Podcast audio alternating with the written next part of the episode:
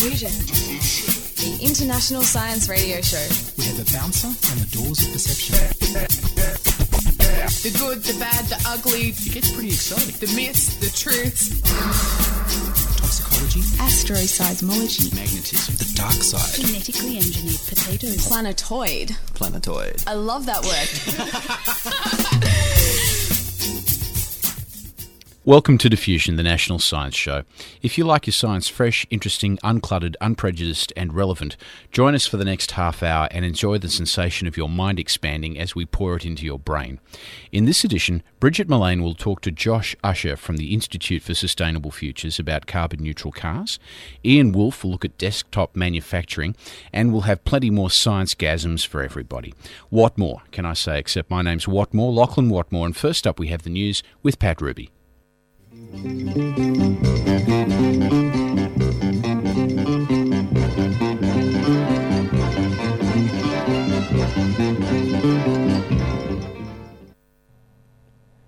dimensions behind black holes. A new theory on primordial black holes suggests that they could be hiding extra spatial dimensions. The theory states that black holes could wrap around extra dimensions to form what's known as black strings, like a rubber band wrapping around a fire hose.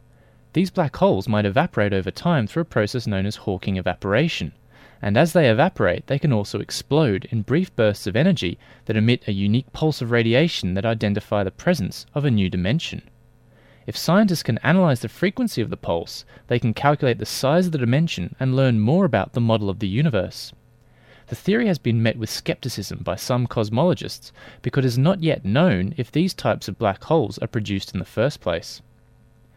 Grow your own jawbone in your gut. A 65 year old man's jawbone has been replaced by a new one grown in his abdomen. It was cultivated from stem cells taken from the man's own fatty tissue. The man's upper jaw had been previously removed because of a benign tumor, and he was only able to eat or speak with the aid of pr- prosthesis. The stem cells were first taken from the patient's fat and grown in a laboratory. After two weeks, a special type of stem cell, called mesenchymal stem cells, was extracted and put inside the patient's abdomen on a scaffold of calcium phosphate biomaterial. They grew inside the abdomen for nine months and became a variety of tissues, including blood vessels. The tissues were then transplanted into the patient's head and attached to the skull with screws. Professor Rita Suuronen of the Regea Institute of Regenerative Medicine, the University of Tampere, Finland, led the research. She says that this is the first time a patient's own stem cells have been cultured and differentiated into bone tissue in this way. This treatment could represent a new way to create spare parts for the body to treat severe tissue damage. Embryos with one dad and two mums. Hereditary diseases could be treated by adding an extra mum's genes to human embryos. A major cause of genetic disease is faulty mitochondrial DNA. Mitochondria are responsible for providing cells with energy. About 1 in 5,000 children suffers from mitochondrial diseases, which can cause liver, heart, and brain disorders. Mitochondrial DNA is inherited solely from the mother. Researchers from Newcastle University, the UK, have created IVF embryos to replace mitochondrial DNA from a mother's egg cell with a second mother donor. The resulting fetus inherits its nuclear DNA and genes from the father and original mother, and its mitochondrial DNA and genes from the second mother. The scientists claim that the fetus would inherit its personality and appearance only from the original parents. However, critics of the technique are afraid this technology could lead to the development of designer babies.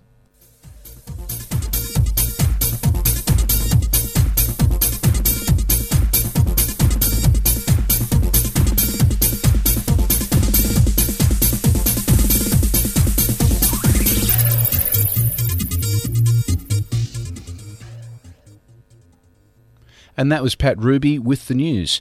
Now, the next best thing, next big thing in manufacturing just might be reinventing the building-sized factory costing millions of dollars with an army of workers into a programmable desktop machine costing less than thousand dollars that anyone can learn to use. Ian Wolfe will now print a microphone, plug it in, and investigate. First, desktop publishing. Now, desktop manufacturing. Imagine having machines that can make anything you can think of.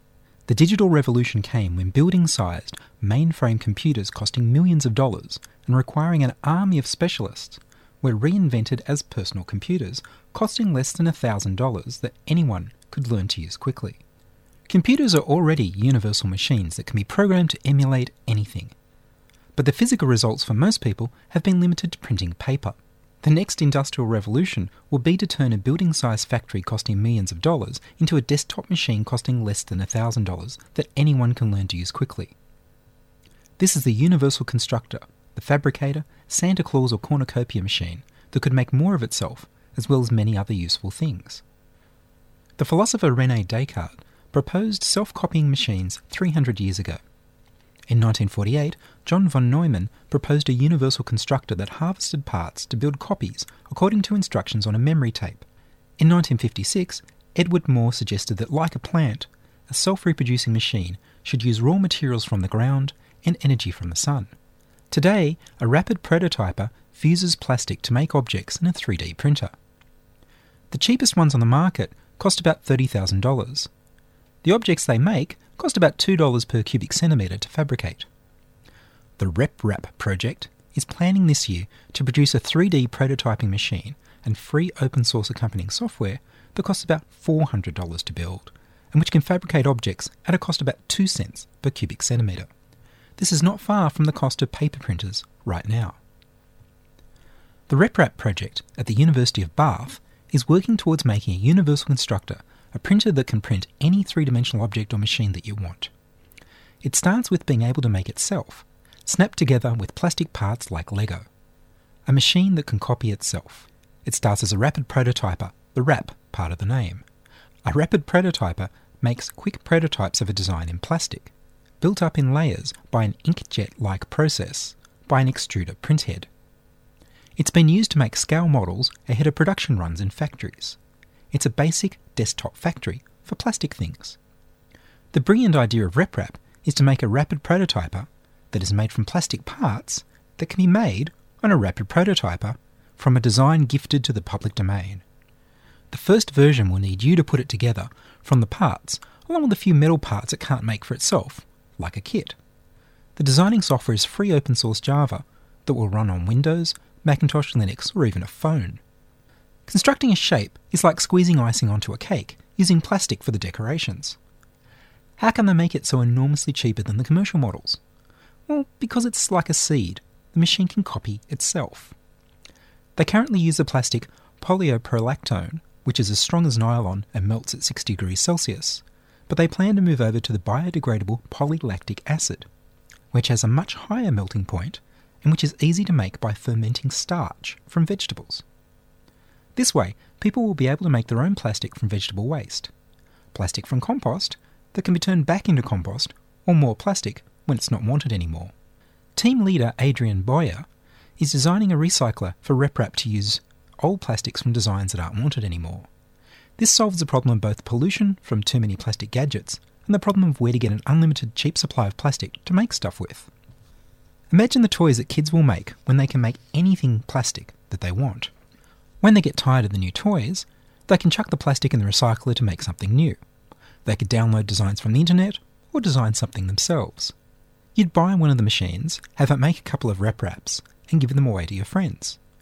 You could then get back your costs by selling a few at the cost of your time to put them together.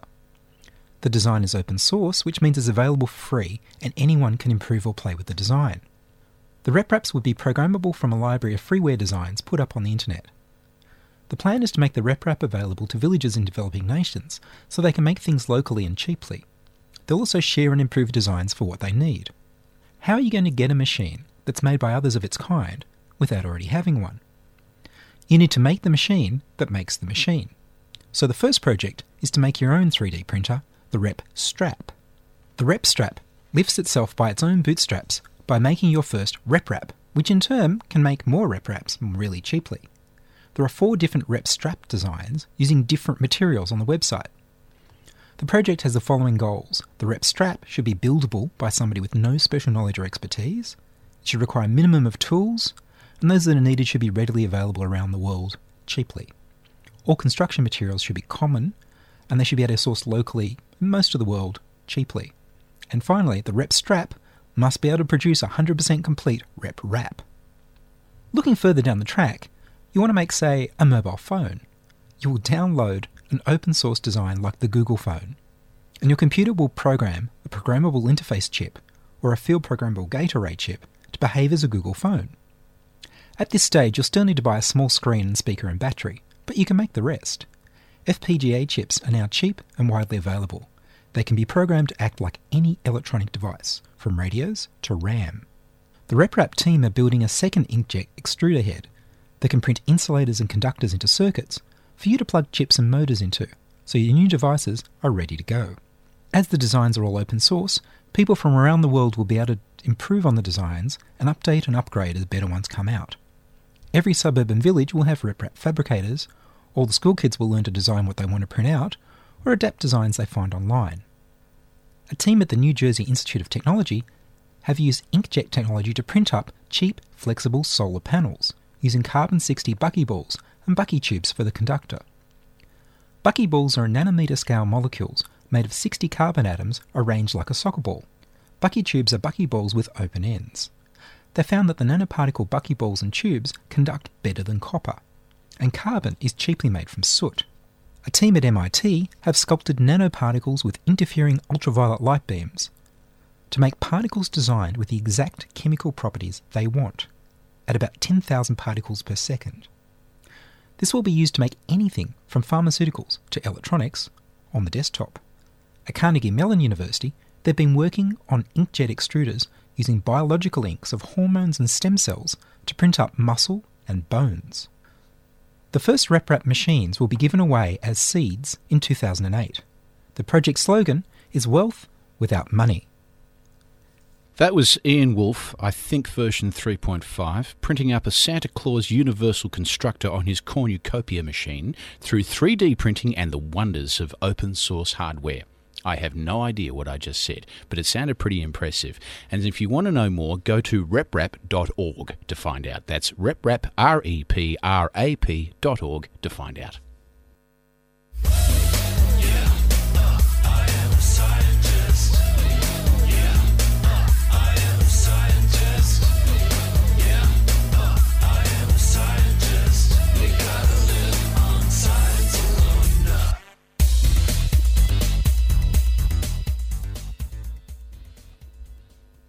And you're listening to Diffusion, the international science show. Hybrid cars like the Toyota Prius can reduce a driver's carbon footprint, but can they give us the carbon neutral commute? The Institute for Sustainable Futures at UTS and the Melbourne company Szencorp have joined forces in a project to add a plug in battery to a standard Prius and allow it to draw power from outside the car, preferably from renewable sources. Bridget Mullane talked to research consultant Josh Usher. How does the main battery work in a standard Prius? In a standard Prius, the way the battery pack works is through charging normally during the time of braking. So, for example, when you're approaching a stoplight and you put your foot on the brake, if you put it on softly, then the energy actually is generated by an electric engine that's in your car and it goes straight into the batteries. Okay, now what does your extra battery add to this? Well, that regular Prius battery only gets its charge when you're braking or in a few other specific modes, but it doesn't get any energy from outside of the vehicle. So what's new about what we're doing, and um, this will be the first plug-in Prius in Australia, we're hoping, is that you can actually get energy from outside the car and put it into the batteries. Now this is the plug-in concept, so you can charge off wind energy uh, overnight um, with a green energy contract, and then drive your car off the energy that you've put into this electric battery until that battery is depleted. Now, how did you start this project? Well, um, this project was conceived uh, as an idea really by, uh, by Chris Dunstan and the team here, but it really came together with the funding of Peter Szental. Now, he runs a company in Melbourne uh, called Szencorp, and they have probably Australia's greenest building at 40 Albert Road. It was the first building in Australia to get a six-star Green Star rating. He put forward the funding for this, and he'll actually be driving the car in Melbourne on his regular commute and charging it off the solar energy he generates on his building. So, fitting in with his uh, his plan of being carbon neutral. Okay, now it's supposed to be a lithium iron phosphate battery. What kind of battery is that? We're not going to be starting with lithium iron phosphate. Lithium iron phosphate is probably the leading edge of, of batteries at this moment that are commercially available. It's like any battery that you'd have in a mobile phone or a laptop computer um, except for it has some properties that make it a bit different. The big one is that all these problems with laptops catching on fire and all that stuff is uh, is basically solved in these batteries. So they're very fire resistant. They're resistant to things like impact, and so they make a perfect battery for a vehicle. They also have very high energy and power density, which means that you can put a lot of a lot of charge into them, and they can deliver that charge quite quickly. Okay, so what is the kind of battery that you're putting in right now into the one you're working on? Well, we're doing a prototype vehicle with lead acid batteries. Now, lead acid batteries are the same batteries that you have in a normal car under your bonnet. Once that proof of concept car is built, we'll be quickly replacing those with nickel metal hydride batteries. Those are the batteries that are in the Prius right now. So the pack that already exists uses that same chemistry. We will be looking at doing other cars in the future with lithium iron phosphate batteries if the battery you're going to use is nickel metal hydride anyway, why can't you just add a plug somewhere to the existing battery? Why do you need a whole new battery? Uh, I guess there's, there's a few reasons for that. One is the battery that's in the Prius at the moment isn't very big, so it wouldn't actually take you very far. The batteries that we're adding are going to be quite a lot larger. The second reason is because of the way Toyota has designed its control systems which basically means if you add a plug and try and charge the batteries that are in there, you'll get a lot of faults in the computer. Um, Toyota doesn't want you to interfere with that. It's actually also very dangerous to work with that high voltage equipment that's there. So what we've done is add an, another battery pack on top of that that's slightly larger and allows you to go a bit further. We're talking about ranges with a nickel metal hydride pack of around 30 kilometers. Okay, what if the car's just sitting there and not used for a couple of weeks? What will happen to the batteries then? Well, the batteries have a natural discharge rate when they sit there. Um, it depends on the battery chemistry, but a few weeks will be fine. There's no problem.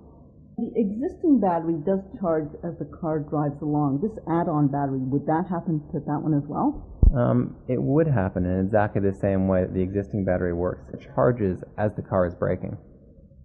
Okay, so it just depends on how much braking you, you do. So could you extend the range by the braking pattern? Uh, no, because of the losses, things like wind resistance, rolling resistance, and the internal um, inefficiencies in your electronics and your engine. Um, it means that you have a finite distance you can go. Generally, the slower you go on the smoother surface and the flatter it is, the further you'll be able to go. Every time you brake, you only get some of the energy from that braking. There's still some energy dissipated in losses as heat, all sorts of things so that when you accelerate again back up to the speed that you were at, it takes more energy than if you would have stayed at that same speed the whole time. So the idea is no, if you're braking and starting again, braking and starting, you don't get extra range out of it. How much extra space would your new batteries take up? They're not small, um, but you don't see them. Uh, the batteries take up the space um, above where the spare tire sits. It's actually under the carpeting at the back of the boot. So when you open up the back of the car, you don't see anything different. And in fact, you don't feel very much different when you're driving either. Now, when you get your prototype to work, do you intend to expand your production here, or are you just doing research? Uh, UTS is a research institute, and the Institute for Sustainable Futures, um, where I work, is part of UTS. Now, UTS is very keen on, on the research side of it and looking at the sustainability aspects of this project, as well as another much larger project that we're working on, which is called Intelligent Grid. For the ordinary person, if you're very keen on these issues, there's a person named Stan Baker um, in Sydney who'll be starting a conversion company, converting Priuses to plug in hybrid electric vehicles um, you'd then go and make sure you had green power through one of the major energy retailers, charge your car off the green power, and then use it for your daily commute. How does using this car help the environment? Well, it, it does it in a few different ways. Now, the big key here is that you have to charge your vehicle off a clean energy source for there to be any real impact. In fact, if you charge it off the New South Wales or Victoria energy mix as we have it now, you're probably slightly worse off than you would be with your regular hybrid. Now, you're still a lot better than the average car of the same size and weight, but the real gain here comes when you charge it off renewables, um, especially intermittent renewables like wind energy. The nice thing about this technology is that it couples very well with these new technologies, like wind energy. um, because wind blows at all sorts of different times. But if you have all these batteries out there in cars, we can potentially take all that energy and then put it back into the grid using what we call vehicle to grid technology, such that we can uptake much, much more wind in our system and do it very reliably. Now, isn't it true that some of the car makers will be doing plug-in hybrids soon, so you wouldn't have to convert? That's right. So, on the next level of enthusiasm, um, would be if you want to wait for one of the car companies to produce these. Uh, Toyota is planning on releasing its plug-in Prius in 2010. Now, it will only have an all-electric range of around 11 kilometers, which is okay but not great. Um, GM is also planning on releasing a car in 2010 called the Volt. Um, that will have a much longer range and um, is, is a very different architecture to the Toyota Prius. That was Bridget Mullane travelling by public transport to talk to Josh Usher of the Institute for Sustainable Futures about the plug in Prius. And finally, our erstwhile producer Pat Ruby has been doing some research on molecular taxis. There are these itty bitty little tetrahedra which can go running up and down your length of DNA. They sound so funky and far out. Pat, what have you got for us there, mate? Uh, thanks, Locke. Nice, um, this is actually uh, a bit of research that I picked up from New Scientist Tech. Um, a group of researchers, they're led by a guy called Andrew Turberfield from Oxford University in the UK, and some colleagues at the University of Bielefeld in Germany, um, have designed, um, well, have, have actually put DNA to a different use. Now, when we think of DNA, we think of genes and and basically the stuff that makes us who we are. But they're actually using DNA more as a functional little molecule to carry out certain tasks in a cell. In a cell, so almost like uh, little robots. So what they've got is they've actually got a section of DNA um, which is a certain shape, very very small, only about 3.4 nanometers wide, um, in a tetrahedral structure, and they add another piece of DNA to it, which makes it shift, makes its shape change a little bit. And you might be thinking, well, so what if it's making the shape change? But by actually making the shape change, they're actually making it move. It It's can changing its structure. It can sort of walk. It can walk. Yeah. Yeah. it's like two little legs that are sort of coming apart, and they're able to walk. I think they're called DNA struts. Yep. Yeah. DNA struts. Um, and what they're doing with this is they're they're hopefully going to be able to uh, use this to actually walk up and down molecules um, for whatever purpose they may need them for. So maybe things like repairing proteins. Another another thing that's been um, suggested um, is that they could be used as drug delivery capsules. Um, and we've done some features before on diffusion about new ways of delivering drugs. Because one of the big problems with delivering drugs is if you're, you know, swallowing a certain drug which has a good therapeutic effect, a lot of the time it gets dissolved away in your stomach. By your stomach acids, yeah. Yeah, You've got enzymes in your liver which can actually um, can actually destroy the drug before it gets to the place where it's needed. So Um, if you actually got it in this little DNA um, Taxi.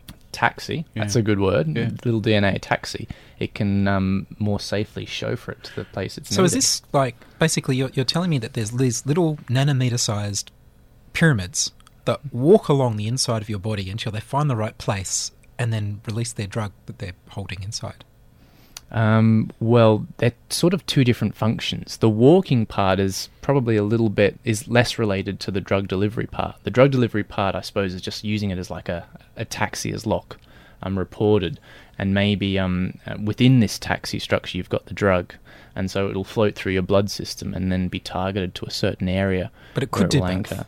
But it could do both. I mean, this is if you restructure it slightly, it can then attach itself to um, to uh, a section of protein or another uh, molecule inside a cell, and actually move around up that like a little nanoscopic robot, and then perform you know certain functions on that.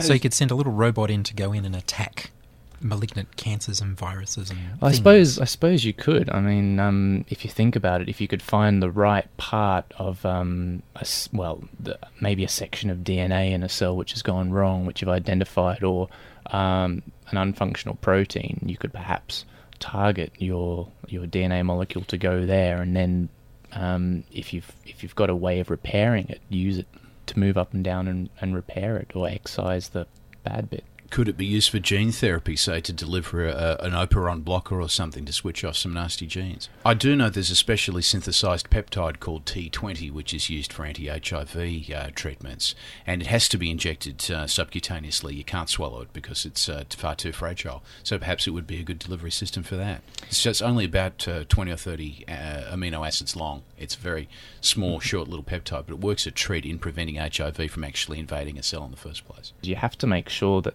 they're able to withstand the body's attack on them. Mm. Well, at the moment, they're looking at drug delivery systems of. Um, well, they're looking at synthetic materials, polymers that don't get broken down by enzymes in your liver, so they're able to, to target an area um, mm. more effectively. Unfortunately, if they don't get broken down, it's difficult to break them down later on when they're not needed anymore.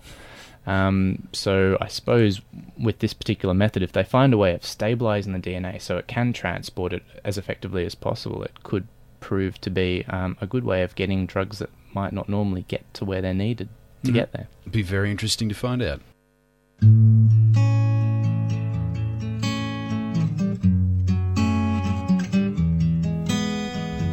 And that's all from this edition of Diffusion, the International Science Show. If you'd like to contact us with feedback, comments, suggestions, wild, passionate praise, proposals of marriage, that sort of thing, then send an email to diffusion at 2ser.com. That's diffusion at 2ser.com. Or you can subscribe to our podcast on our website, which is www.diffusionradio.com. That's www.diffusionradio.com. You can also find it at archive.org. Contributing to this program have been Bridget Mullane, Ian Wolfe, Patrick Ruby, and yours truly, Lachlan Watmore. Diffusion has been produced and panelled by Patrick here in the studios at 2SER in Sydney and will broadcast nationally via the Community Radio Network.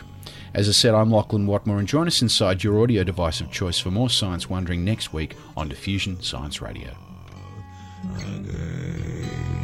Love, love will tear